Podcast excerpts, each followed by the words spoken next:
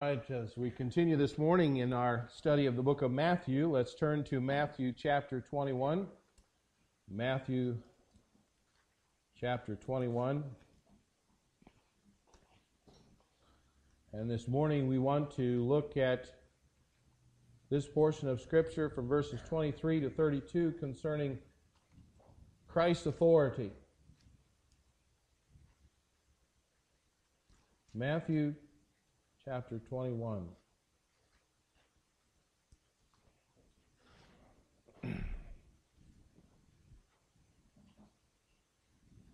Over the uh, past few years, we've been seeing an array of authorities on a vast range of subjects. Been military authorities that tell us about war strategy, weapons authorities that tell us about uh, much aligned uh, maligned W M Ds, or weapons of mass destruction.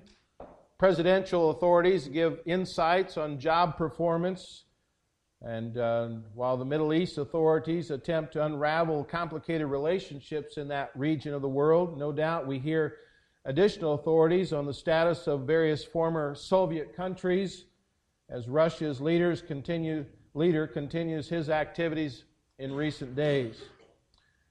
Each one of these authorities claims to be an expert in a particular subject and able to predict decisions and movements and actions, and even as a pre- presidential authority would not necessarily be consulted for earthquake predictions, nor a college football authority polled on weapons of mass destruction. Each authority has particular areas of expertise, and yet they're limited in their knowledge in other realms. Now, the word authority is not only used for one who is an expert in a given subject, but also one who has a right to exercise power or to rule or has leadership over a particular people. Parents exercise authority over their children. Principals and superintendents exercise authority over their schools.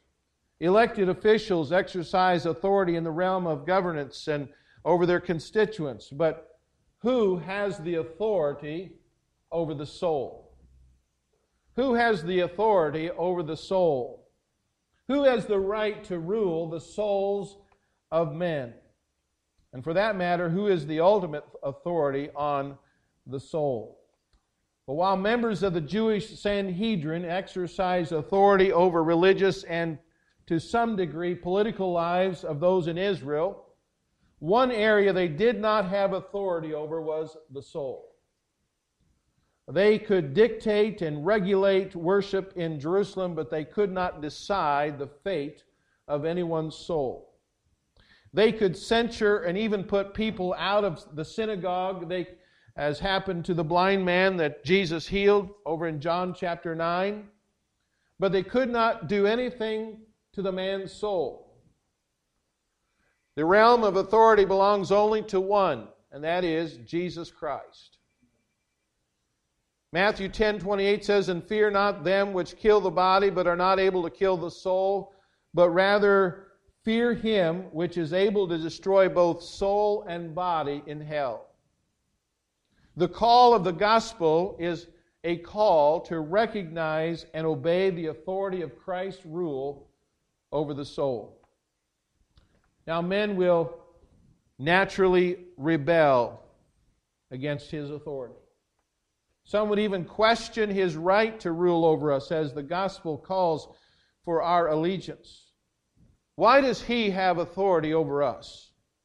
That's really not much different from the question that the religious leaders were asking Jesus. Men haven't really changed over the centuries.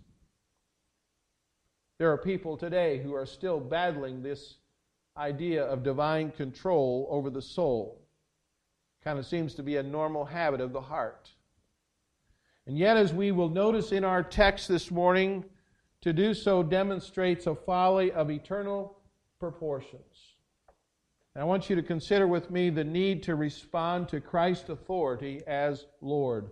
Let's look at our text this morning. First of all, beginning in Matthew chapter twenty-one and verse twenty-three. Matthew twenty-one and verse twenty-three. It says, "And when he was come into the temple, the chief priests and the elders of the people came unto him as he was teaching, and said, By what authority doest thou these things? And who gave thee this authority? Jesus answered and said unto them, I also will ask you one thing, which if you tell me, I in likewise will tell you by the authority I do these things. The baptism of John, whence was it? From heaven or of men? And they reasoned themselves uh, with themselves, saying, If we shall say from heaven, he will say unto us, Why did ye not then believe him? But if ye shall say of men, we fear the people, for all hold John as a prophet. And they answered Jesus and said, We cannot tell. And he said unto them, Neither tell I you by what authority I do these things. But what think ye? A certain man had two sons, and he came to the first and said, Son, go work today in my vineyard. He answered and said, I will not. And afterward he repented and went. And he came to the second and said likewise, and he answered and said, I go, sir, and he went not. Whither of them twain did the will of his father? They say unto him, the first. And Jesus saith unto them, Verily I say unto you, that publicans and harlots go into the kingdom of God before you. For John came unto you in the way of the righteousness, and ye believed him not, but the publicans and the harlots, they believed him. And ye, when ye have had seen it, repented not afterward, that ye might believe him." And so we have here, this is our text in the questioning of Christ's authority this morning. Notice, first of all, the challenging of Christ's authority. Challenging Christ's authority. We probably think it extremely presumptuous that anyone would challenge the authority of Jesus Christ, and yet, as we look at our text here, we find that that Such uh, uh, that, uh, that kind of presumption came quite naturally to these religious leaders. It was rooted in self-righteousness, kind of had a veneer of reverence, but at the heart they had a very low view of God due to an exalted view of self. And any time a person elevates their views and desires above the evidence of the divine truth, divine authority will be instantly challenged. Jesus was teaching in one of the porches that surrounded the temple area in Jerusalem. In the middle of his teachings, members of the Jewish Sanhedrin interrupted him with questions about his authority. And what appeared to be the height of rudeness on their part would have been considered within their rights as the chief authority in Israel. Now the Sanhedrin comprised three groups of people.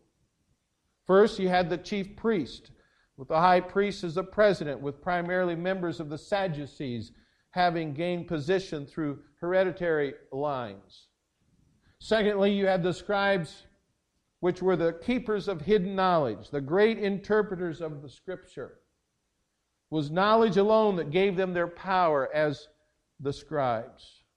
Scribes composed the Pharisaic party of the Sanhedrin.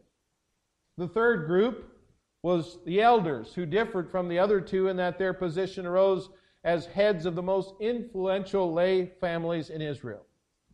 Wealth and influence, rather than knowledge or priestly office, secured their place. The religious and economic elites of Israel ruled over the temporal existence by serving as a com- combination of judicial, legislative, and executive branches of government. Now we can ima- imagine that their appearance came with a swagger as they approached Jesus Christ, and they began to question his authority. By what authority doest thou these things? And who gave thee this authority? And the implication, of course, was they had not given him an authority to to speak, and therefore he was out of line, and he needed to just move along. Now, as we look at the challenge of Christ's authority here, notice assessing Jesus' authority. What spurred the questions regarding Jesus Christ's authority? Well, it's found in the little phrase, doest these things? By what authority are you doing these things? Now, what kind of things did they have in mind? Well, Matthew is narrating kind of the last week, or what we sometime have known as the Passion Week, as Jesus prepares to go to the cross. On Sunday, or maybe Monday, he had entered Jerusalem in the triumphal entry. During that time, Jesus Christ was acknowledged and praised as the Messiah. They cried out, "Hosanna to the Son of David, blessed is he that cometh in the name of the Lord, Hosanna in the highest." He did nothing to silence the shouting and the open confessions of him as the promised one, the Redeemer of Israel. Instead, he accepted the confessions of praise, showing that he believed it was true. And when the religious leaders later demanded that Jesus silence the cries of praise, our Lord claimed to be the focus of biblical revelation. He said, "Yea, have ye never read, out of the mouth of babes and sucklings thou hast perfected praise?" Now, the religious leaders, they knew this quotation was from Psalm eight and verse two, and uh, referred to the Lord preparing praise for himself. In other words, they understood that Jesus was receiving praise as the Lord God. Jesus also exercised authority over the temple. Remember, we talked about the driving out of the money changers and the merchandisers the, who had confused the whole purpose of the temple for worship. Yet the parameters of, for temple worship said, "It is written, my house shall be called the house of prayer, but ye have made it a den of thieves." It was his temple where sacrifices and worship were offered to him and petitions were made to, in, to his name. Religious leaders did not miss the inference of Jesus' actions and his explanations. He had accepted worship as a Messiah, he furthering the worship of the Lord as Lord over the temple. Well, then, to make matters worse for the religious leaders, Jesus had the nerve to heal a blind man and also some lame in the temple. And while the members of the Sanhedrin carried great authority, none of them had authority to give sight to the blind or strength to the lame. No wonder these fellows were nervous. One who had received worship as the Lord God, who had demonstrated authority as the Lord God, he was among them. And yet they had opposed him from the very start. Even those unquestionable evidence that stood like giant billboards before their eyes, they were blinded by their own selfish ambitions and their lust for power. They refused to acknowledge the Lord, the authority of the Lord Jesus Christ. And plenty of people follow their footsteps today. Thankfully, back when this took place, there were few that followed their num- number. Nicodemus, you remember, and Joseph of Arimathea, and later Saul of Tarsus, they came to believe Jesus. They saw the evidence of his authority as Lord when regenerating the wind Regenerating the wind, regenerating wind of the Spirit blew upon them. And so they followed Christ. Secondly, notice questioning Jesus' authority. With the stinging evidence of Christ's authority as the Lord burning in their minds, kind of like a sand in a storm burning the face, the religious leaders had to try and turn the tables on him. And if they could undermine him, so they could accuse him of wrongdoing, then they could evade, evade the evidence of his authority as Lord. And so as they did this by asking a two-part question, by what authority doest thou these things, and who gave thee this authority? Now the first question seeks the nature of his authority, and the second, its source. What kind of authority allows Jesus Christ to be worshipped as the Lord God, and then to act in the place of Lord of God as Lord of the temple and healer of the infirmed? In light of exercising such authority, how did he get that authority? There's no higher religious authority in Israel outside the Sanhedrin. They certainly didn't give Jesus this kind of authority. What else was left? Even the religious leaders knew that answer, although they did not want to admit it. Jesus would have to say that his authority was divine in nature because it came directly from God. And that's the answer they wanted, so they could accuse him of blasphemy. Now, it should not have been difficult to guess the authority of Jesus Christ. You remember John the Baptist had already declared the presence of God's kingdom, had declared Jesus Christ to be the awaited Messiah of the kingdom. Jesus had fulfilled the signs of the Messiah, that is, he preached the good news, he healed broken lives, he liberated the demonized, he proclaimed the triumph and judgment of the Lord. Jesus had also healed all manner of disease and physical infirmities. Nothing appeared beyond the pale of his power. He was even, he had even raised the dead. Certainly these nosy members of the Sanhedrin had heard the news that about Lazarus, a man dead for four days, being raised from the dead only a few miles away from them in Bethany. Yet they asked these two questions regarding the nature and source of Christ's authority.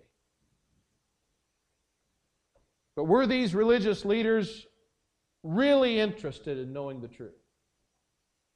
Their idea was to trap Jesus into opening, openly declaring his messiahship, which he did in chapter twenty-six, and his relationship to God the Father as one giving him authority. They were waiting for, ha ha, we got you.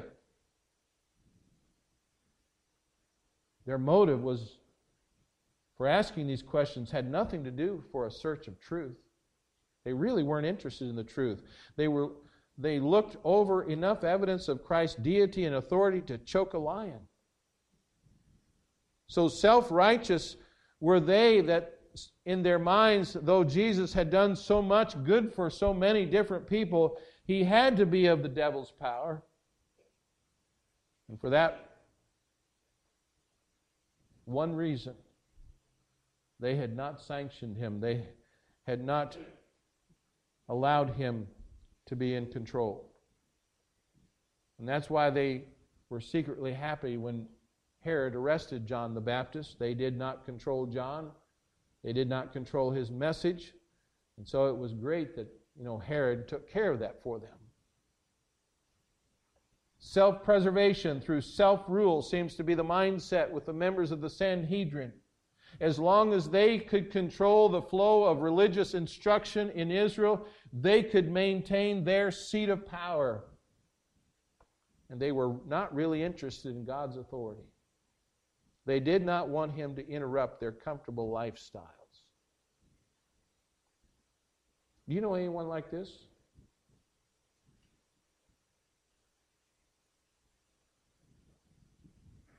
Maybe you're this way. Even when you ask spiritual questions, or someone you know that like this asks a spiritual question, they really don't want to know the truth. They really just kind of want to say, aha. I've had talks with people like this who want, want to be courteous, but they really don't want to be, they're not interested in what the Bible says. Why? Why is this? They want to believe that they are the masters of their own soul. They are little lords, they fancy themselves. And they spurn the authority of Jesus Christ as Lord, or else, uh, so they think, they think, oh, I'm going to rule my own life. I'm making the decisions for my life. Yet the day will come when even those will bow before the Lord Jesus Christ as Lord and Judge. So we come, thirdly, to avoiding Jesus' authority. Our Lord's response to these religious leaders came in the form of a little bargain.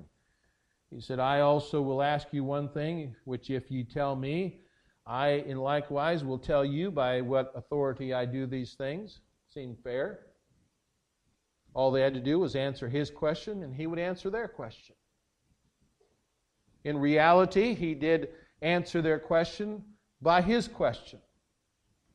The baptism of John, whence was it? From heaven or of man? Now, they faced a quandary here. Matthew tells us the story, how they reasoned, or they were carefully discussing the angles of this question among themselves. It says, and they reasoned among themselves, saying, if we say, shall say from heaven, he will say unto us, why did ye not believe him? But if we shall say of men, we fear the people, for all hold John as a prophet. Now consider the wisdom of Jesus' question. The baptism of John encompassed not only the act of baptism of repentance, but also the whole message and ministry of John. For four hundred years, no prophets had been seen in Israel. And then came John the Baptist, and as serious as Elijah was, John called the people of Israel to repentance. They came, uh, then came John the Baptist, and he called them to a specific action in preparation for the Messiah. He said back in Matthew chapter three and verse two, repent ye, for the kingdom of heaven is at hand. The Messianic kingdom, that which Israel had anticipated and prayed for over the centuries, it was here. But they must be prepared. Judgment was just around the bend. And so it goes on to say in Matthew chapter three, if you remember, now also the axe is laid into the root of the trees, therefore every tree which bringeth forth not fruit is hewn down and cast into the fire. I indeed baptize you with water unto repentance, but he that cometh after me is mightier than I, whose shoes I am not worthy to bear. He shall baptize you with the Holy Ghost and with fire. And so John took up the prophetic mantle that Isaiah and Malachi had foretold, prepared the way for the Lord. John's whole focus was upon Christ the Messiah. Clearly pointed to Jesus of Nazareth. Next day he saw Jesus coming and said, behold, the Lamb of God, which taketh away the sin of the world. He said, this is he whom I said, after me cometh a man which is preferred before me, for he was before me. John was testifying of the descent of the Holy Spirit upon Christ because he was the Messiah. And so to accept the baptism of John as from heaven meant it was from God. And that would mean they would have to accept the fact that Jesus Christ is the Messiah. Therefore, he came from God. His authority was from God. So I'm sure very sheepishly that, uh, they responded to Jesus' question. They kind of admitted ignorance. They even constituted brain trust and theology resource of Israel could, could, not, could, could not come up with any real good answer. Of course, they knew the answer. And they answered him and said, we cannot tell. What they really meant was they refused to admit the plain truth. They felt spurned because Jesus had refused to bend their religious to their religious authority. Is not is this not one of the great battles we face in evangelism and mission work as well? We want to make Jesus known to people so they will bow their heart and their knee to the Lord. And at issue, as we analyze the way people respond, it's a matter of authority, is it not? Why should anyone believe the gospel of Christ? Why should I die to my rights and my ambitions and my selfishness and my pride and repent of sins and trust Jesus? Why should I forsake other gods, other religions, and self-rule for the lordship of Jesus Christ? It all boils, boils down to authority. Those who believe have recognized the evidence of Jesus Christ as the Son of God and the Redeemer of sinners through his death and his resurrection, and they trust him as their Lord. It's acknowledging his authority as Lord and how that authority exceeds all other authority. Now, how do people come to recognize the authority of Jesus Christ?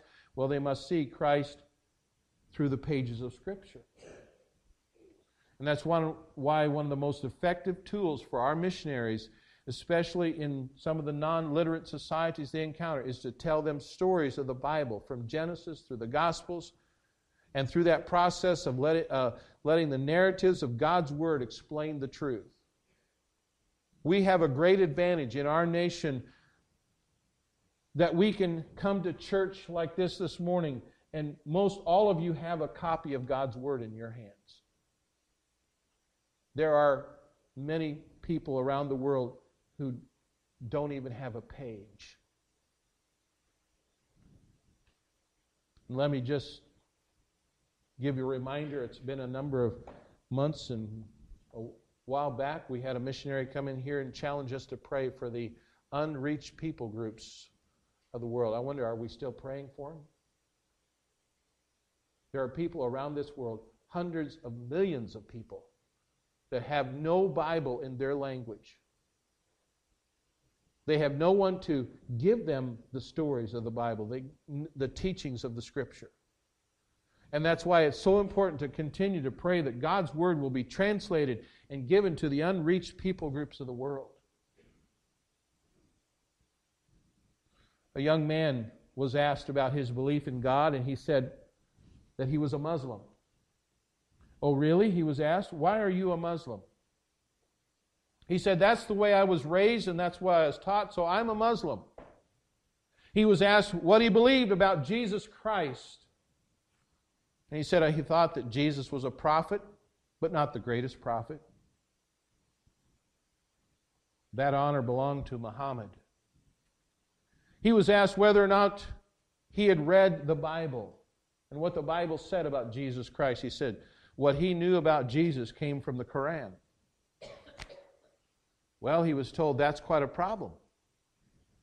If I want to know about Muhammad, I read the Quran.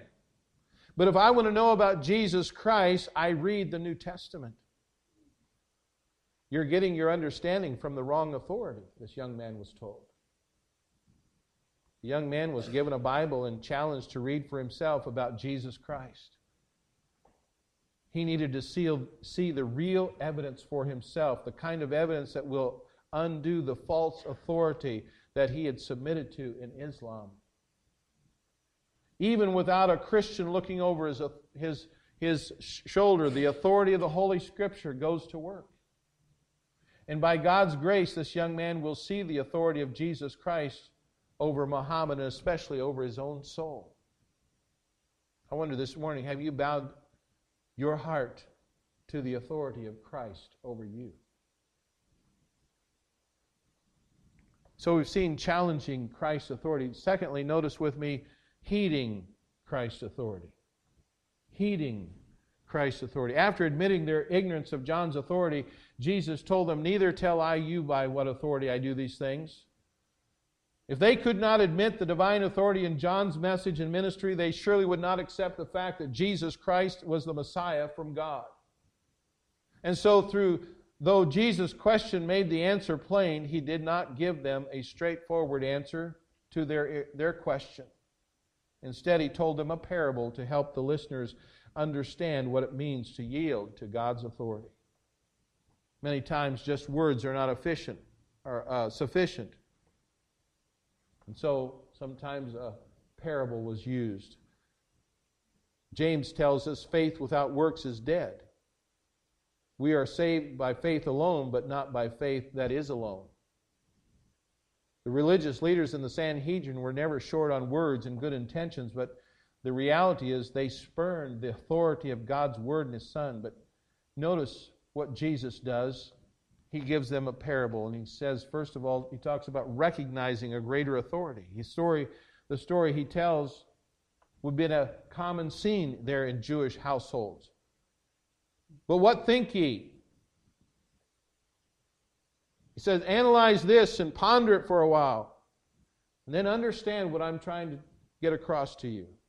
A certain man had two sons, and he came to the first and his, said, son, go to work today in my vineyard. He answered and said, I will not. And afterward he repented and went. And he went to the second and said likewise, and he answered and said, I go, sir, and went not. Whether of them twain did the will of his father, they send to him the first. Now, this is a very simple story here. The father had the right to command his sons to go into the vineyard. They had the responsibility to obey. None of the religious leaders would have disagreed with that responsibility, that they recognized the father's authority and the need for the sons to obey. Any one of them would have judged the second son as a rebel and worthy of punishment. So keep in mind that these men comprised the Supreme Court of Israel. They regularly made judgments on these kinds of things uh, and those who resisted authority. But they could not or would not see how they had spurned God's authority in Christ. And though they could see the implication in the story, they refused to see the evidence of Christ's authority over their lives, commanding them to repent and believe.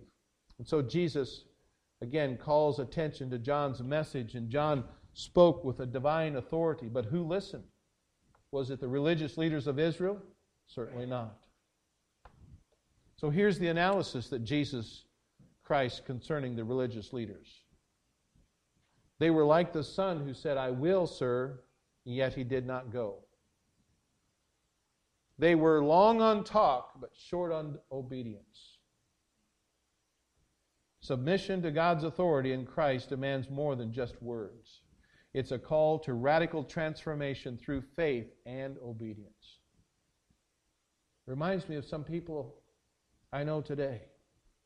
Long on talk, but short on obedience. Oh yeah, I'm a Christian. I got saved when I was a kid. Well, are you living for the Lord? Is, is Jesus Christ the Lord of your life?